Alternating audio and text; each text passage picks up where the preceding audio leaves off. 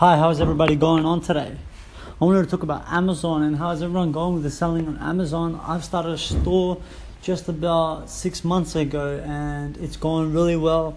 I distribute cards, birthday cards, greeting cards, and so far, so well.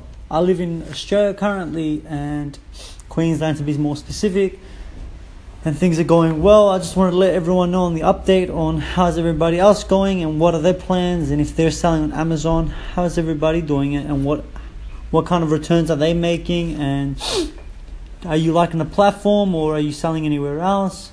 Please let me know. I would love to connect with you guys and get into depth with what's good, what's bad, uh, what you can do better, what we're both doing better, and help each other out.